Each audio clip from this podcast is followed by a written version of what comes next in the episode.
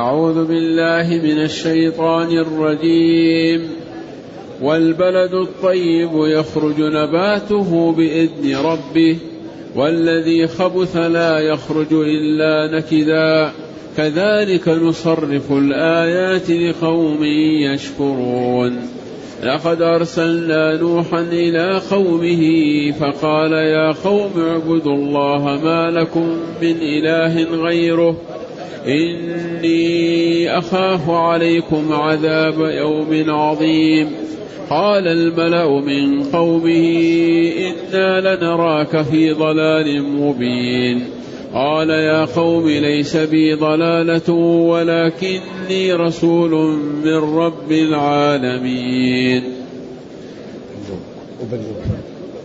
أبلغكم رسالات ربي وأنصح لكم وأعلم من الله ما لا تعلمون. أوعجبتم أن جاءكم ذكر من ربكم على رجل منكم لينذركم ولتتقوا ولتتقوا ولعلكم ترحمون. فكذبوه فأنجيناه والذين معه في الفلك والذين معه في الفلك وأغرقنا الذين كذبوا بآياتنا إنهم كانوا قوما عمين. الحمد لله. الحمد لله الذي أنزل إلينا أشمل الكتاب وأرسل إلينا أفضل الرسل وجعلنا خير أمة أخرجت للناس. فله الحمد وله الشكر على هذه النعم العظيمة والآلاء الجسيمة. والصلاة والسلام على خير خلق الله وعلى آله وأصحابه ومن اهتدى بهداه. أما بعد فإن الله تعالى لما بين في الآيات السابقة أنه يرسل الرياح نشرا وبشرا بين يدي رحمته وهي المطر حتى إذا أقلت سحابا ثقالا وهي لما تحمله من الماء سقناه إلى بلد ميت قاحل. فأنزلنا بذلك البلد الميت القاحل الماء فأخرجنا به من كل الثمرات أي من كل نوع من أنواع الثمرات. ثم قال جل وعلا كذلك نخرج الموتى لعلكم تذكرون. هذا أكبر برهان على الخلق وهو إحياء الأرض بعد موتها. كذلك تخرجون. كذلك نخرج الموتى لعلكم تذكرون. وقال كذلك النشور وقال كذلك تخرجون. أي كما أحيينا هذه البلاد القاحلة التي لا ماء فيها ولا مرعى نحيي الموتى. ومن هذه قدرته؟ ينبغي أن يطاع فلا يعصى. وأن يشكر فلا يكفر. وأن يذكر فلا ينسى. وأن يشكر فلا يكفر. ثم قال جل وعلا والبلد الطيب يخرج نباته بإذن ربه. والذي خبث لا يخرج إلا نكدا. كذلك نصرف الآيات لقوم يشكرون. البلد المكان أو الموضع أو المحل الطيب الجيد الذي اكتملت فيه عناصر الجودة. الطينة طيبة الماء طيب الهواء طيب. يخرج نباته بإرادة ربه وقدرته بإذن ربه وإرادته وقدرته يخرج خروجا جيدا جميلا متكاملا. والذي خبث ضد طاب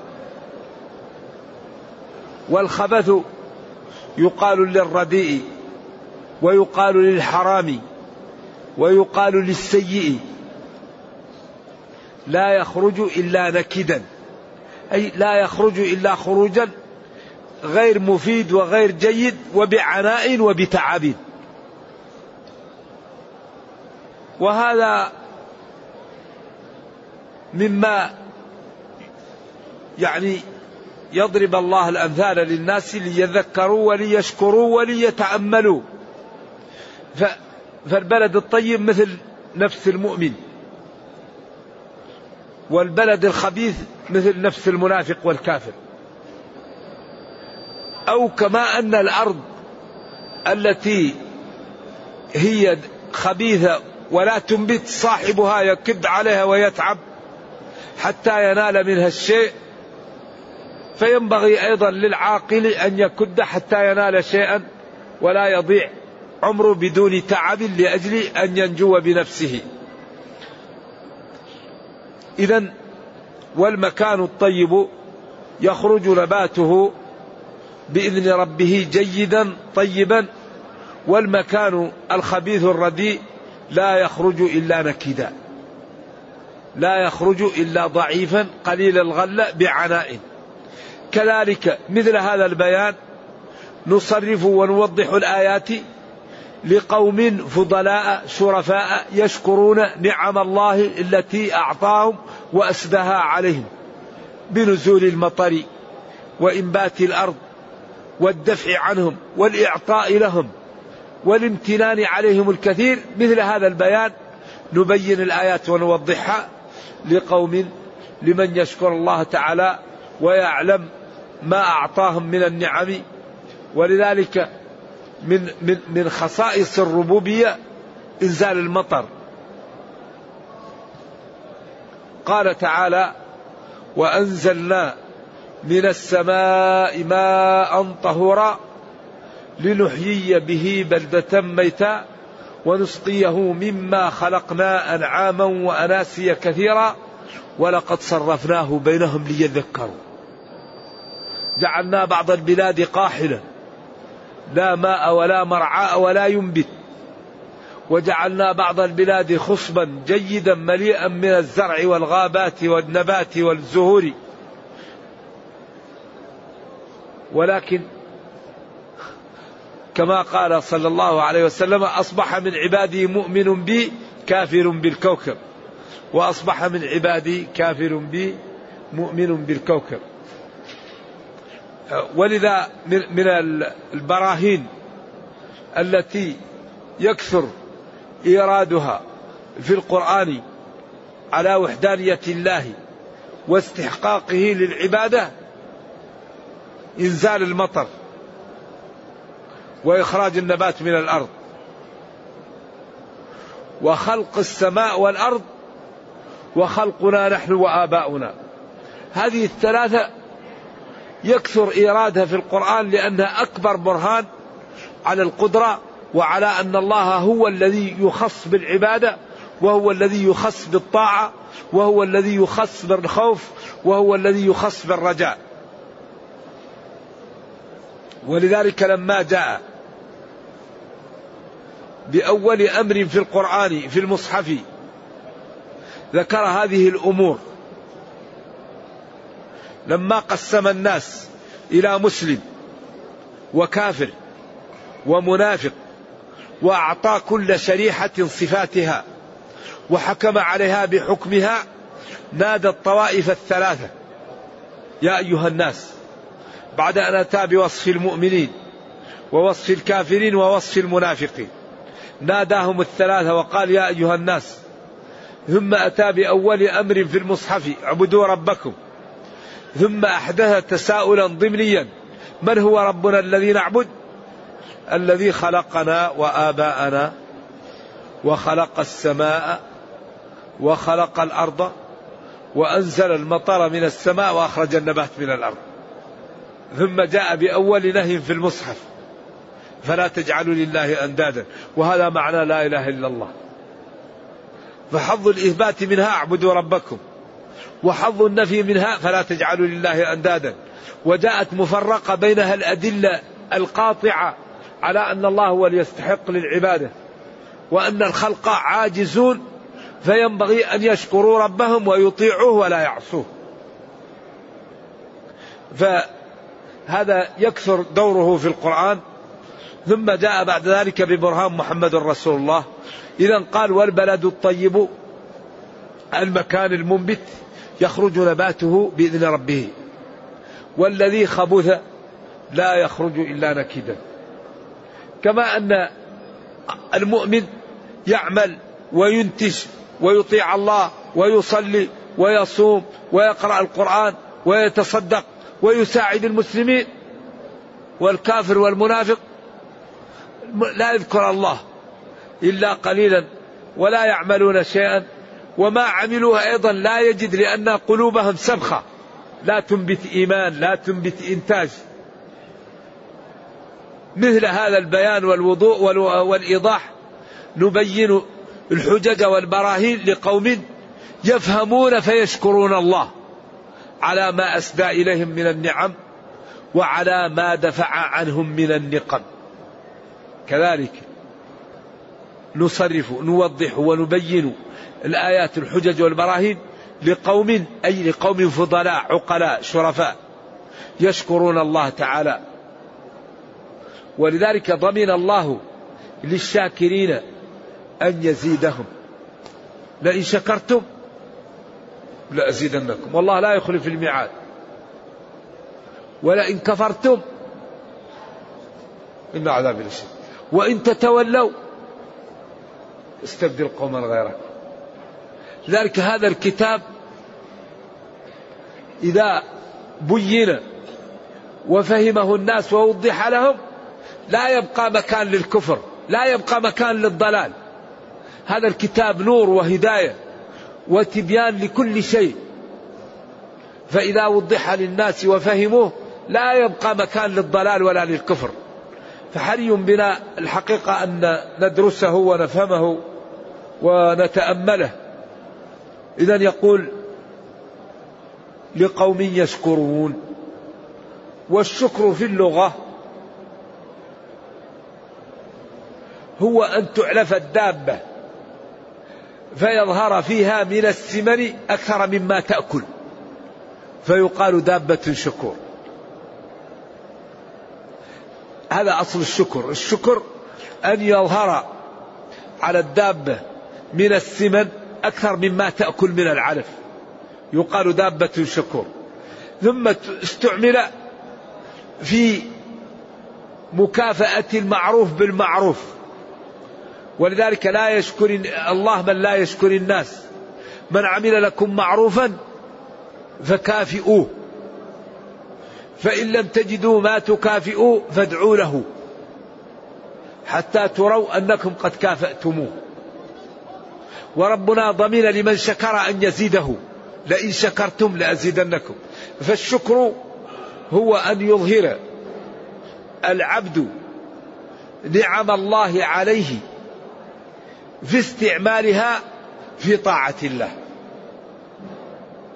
فلا يستعمل المال الذي أعطاه الله في الحرام ولا يستعمل البصر الذي أعطاه الله في النظر للحرام.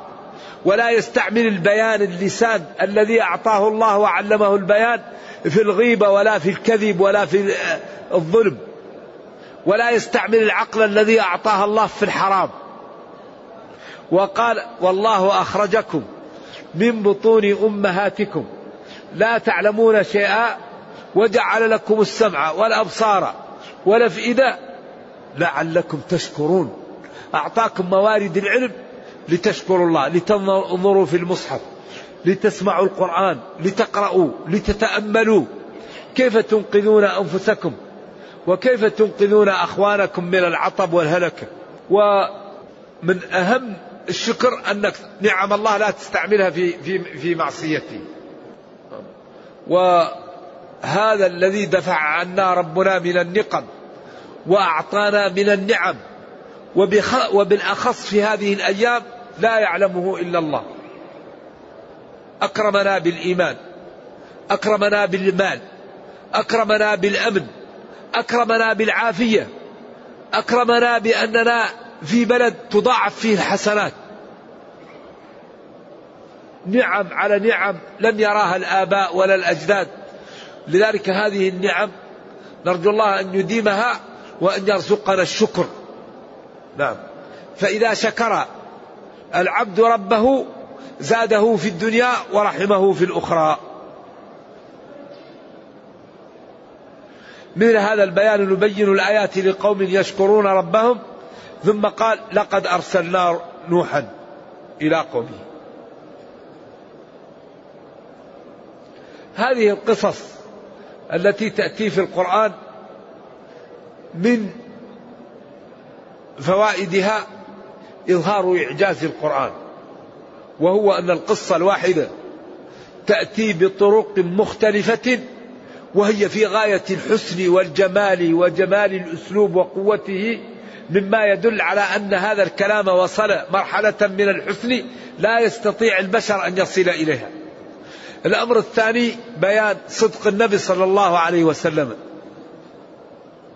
وأن الثالث بيان أنه رسول لأنه يأتي بأمور هو لا يقرأ ولا يكتب ولا يمكن أن يعلمها إلا عن طريق الوحي. لذلك قال الله تعالى وما كنت تتلو من قبله من كتاب ولا تخطه بيمينك إذا لارتاب المبطلون. تلك من أنباء الغيب نوحيها إليك. ما كنت تعلمها أنت ولا قومك من قبل هذا. إذا يقول والله لقد أرسلنا نوحا إلى قومه.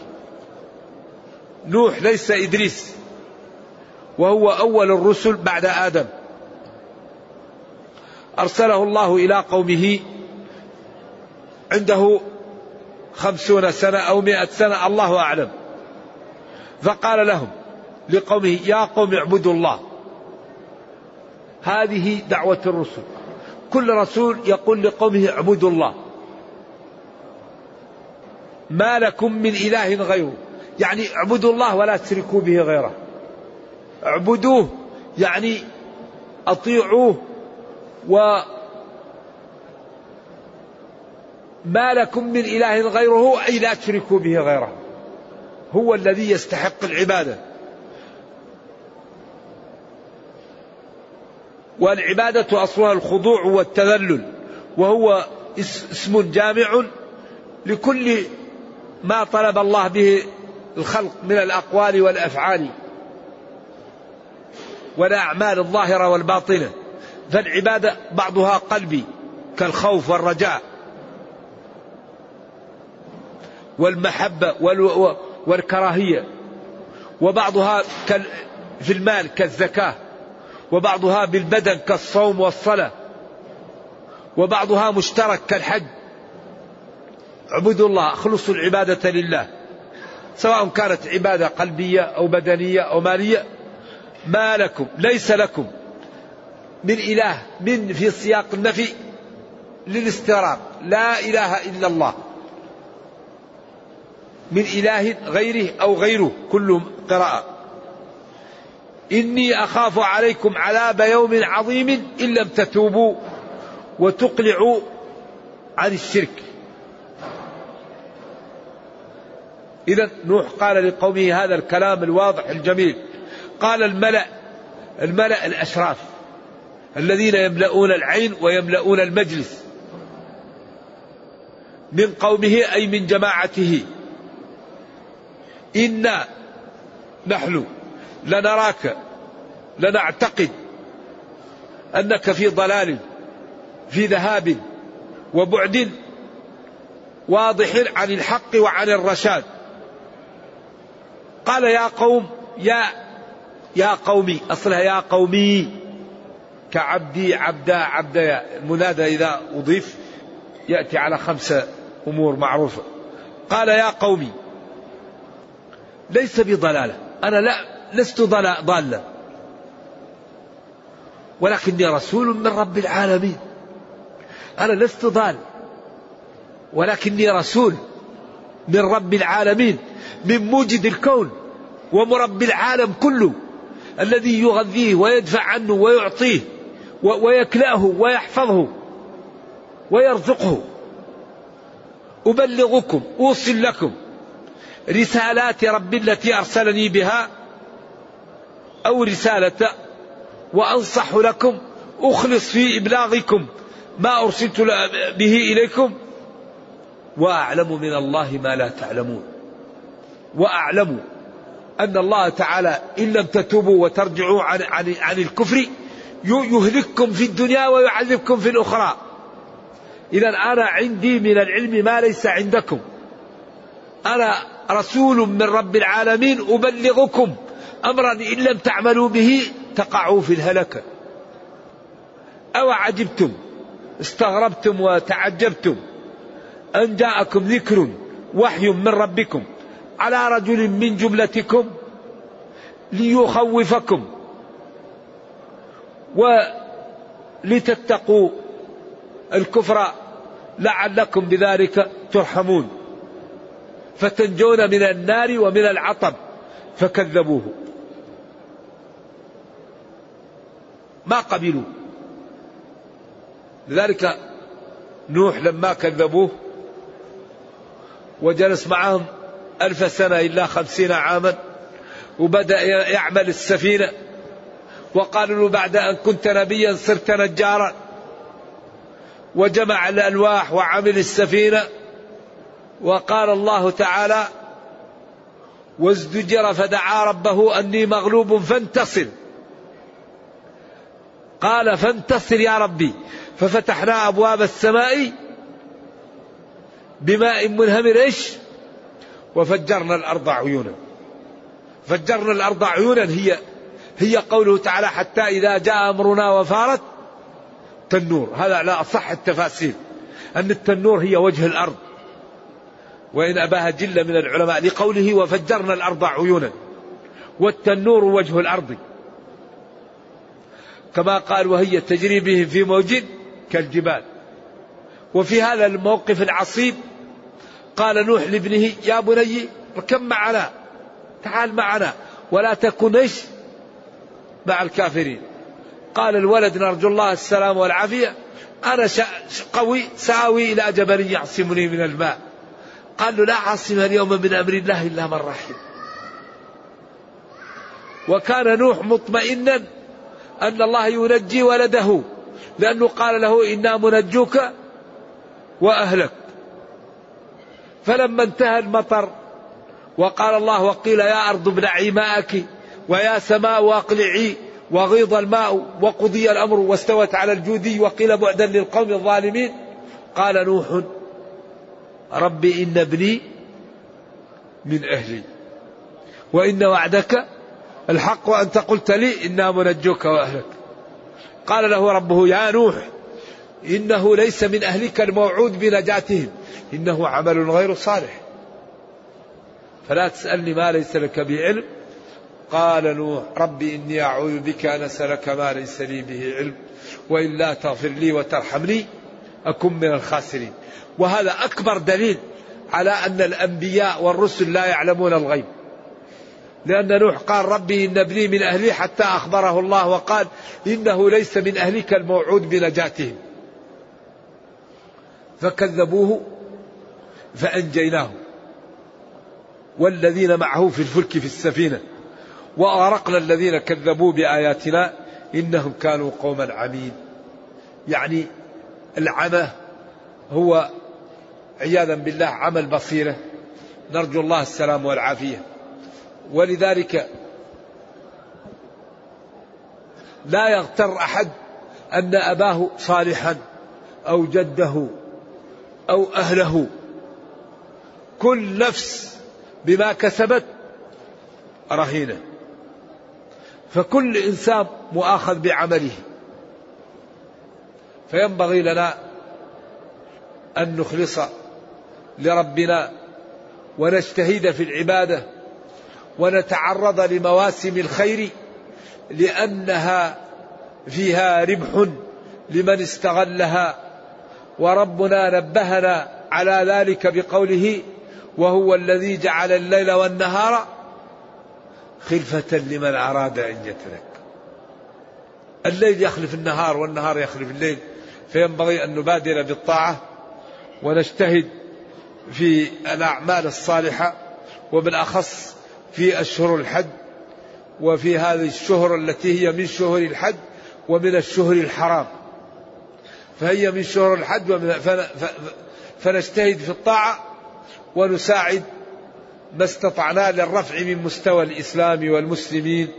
نرجو الله جل وعلا أن يرينا الحق حقا ويرزقنا اتباعه وأن يرينا الباطل باطلا ويرزقنا اجتنابه وأن لا يجعل الأمر ملتبسا علينا فنضل. وآخر دعوانا أن الحمد لله رب العالمين. والسلام عليكم ورحمة الله وبركاته.